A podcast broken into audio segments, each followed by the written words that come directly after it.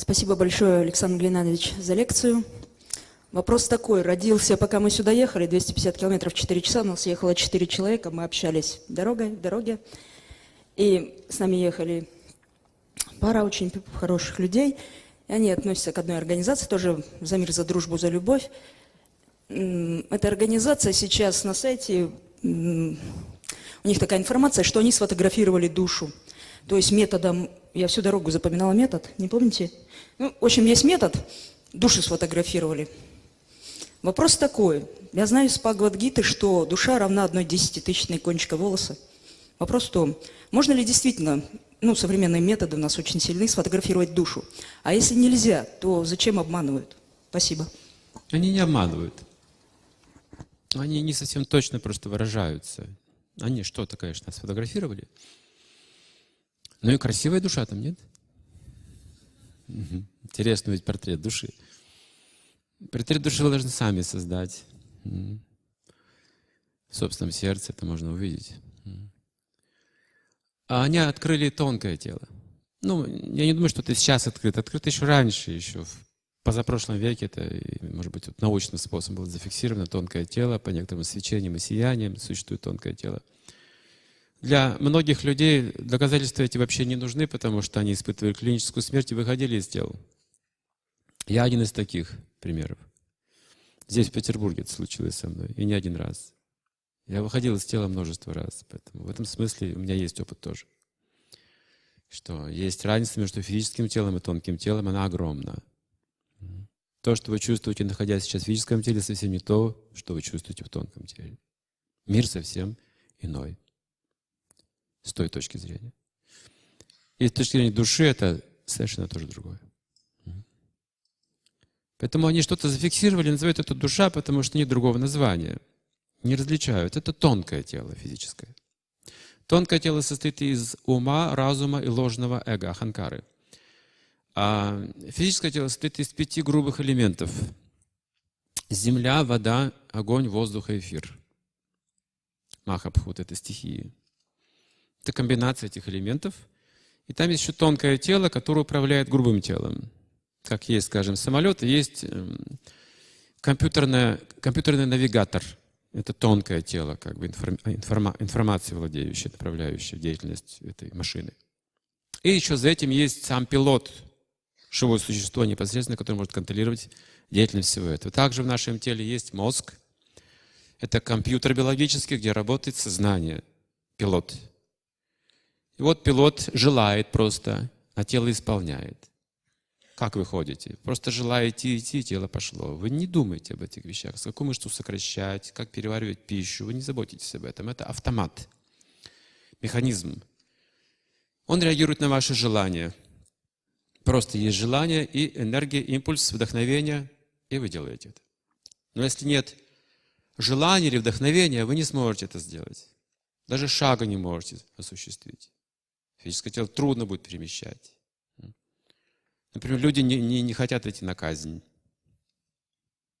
Это практически невозможно осуществить. Очень трудно им это физически осуществить. Это внутреннее, тонкое тело ощущает это эти страдания, а сознание участвует, нежелание, вот это вот насилие какое-то, это очень плохо. И то, что когда есть желание, мы с удовольствием это делаем. Бывает так, что есть желание бегать и прыгать, но у меня тело, скажем, не способно к этому. Может быть, я устал или я состарился. Тоже мы это испытываем, что ограничение тела есть какое-то для тонкого тела, потому что внутри мы все молодые, одинакового возраста. Вам здесь всем по 16 лет внутри. Это же видно сразу же. Когда мы говорим на духовные темы, все как дети становятся сразу же, сразу же. Когда о деньгах, все серьезно сидят. То есть материальное тело – это наш как бы отраженный образ в этом мире, отраженный в наших прошлых поступках. Это отражение. Какой бы поступок мы ни совершили с вами, он отпечатается в нашем качестве. Поэтому, если человек делает злодеяние, он и качество приобретает соответствующее. Если делает хорошие вещи, то и качество соответствующее. Поступки отпечатываются в наших качествах, любой поступок. А качество формирует поступки новые. Поэтому качество можно возвысить при помощи хороших поступков. Это называется воспитание, привить какие-то хорошие навыки человеку, для того, чтобы развивался его дух, восстанавливалось его духовное знание. Вот тонкое тело, ум играет в этом ключевую роль. Ум – это тонкое тело. Вот есть органы чувств, смотрите, вот. Два видеосистемы, две аудиосистемы. Здесь. Здесь есть запах, вкус, кожа, осязание. Все покрыто. Так. Это органы восприятия. Они выведены наружу, видите, во внешний мир. Вот эти отверстия и все такое. А ум внутри. Как чувство, он принимает все это от органов восприятия. Одновременно видит, слышит, обоняет, осязает, чувствует вкус. Все одновременно может воспринимать. Поэтому у него возникает некоторая эмоция, ощущение, синтез этих восприятий. Когда одновременно вы чувствуете хороший вкус, приятный запах, касание, приятный звук, в уме вы чувствуете счастье, хорошо. Это эмоция такая. Это называется праздник. Как в Новый год. Мы все это делаем для того, чтобы приятные вещи были со всех сторон. Чувствуем приподнятое настроение, верим в счастье. Это ум. Он нас обманывает, на самом деле. Часто, часто очень. Нам нравится какой-то человек, мы влюбились в него. Ум говорит, о, божественно, превосходно. А через полгода он скажет, он дурак. Как только будет что-то неприятное, он отвергнет. Он обманчив, это тонкое тело. Над умом располагается разум, еще более тонкая энергия – он не соприкасается с чувствами, он соприкасается с умом, с его реакцией. И беспристрастно говорит о последствиях выбора нашего. Ты хочешь пить водку? Тебе это нравится, это приятно. Ты можешь стать алкоголиком, говорит разум. Он видит последствия. Чем больше мы тренируем разум, очищаем, тем больше видим будущее дальше. Чем чище наш разум, тем дальше мы видим. Если мутная вода, мы не видим дна – если туман в воздухе, мы не видим горизонта. Если чистая стихия, можем видеть далеко. Если ум, чувства, разум чисты, можем видеть очень далеко. По каким-то небольшим признакам можем понимать будущее.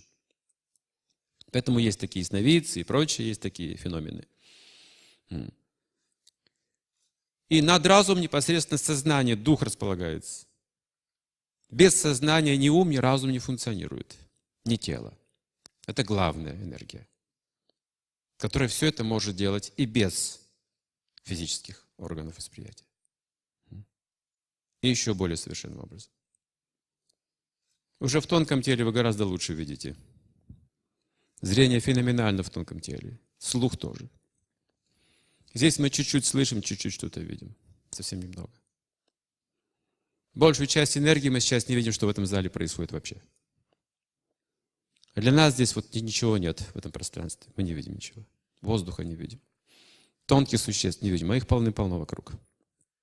И над этим еще есть другие пространства, энергии, а, срезы, а, как это называется, измерения.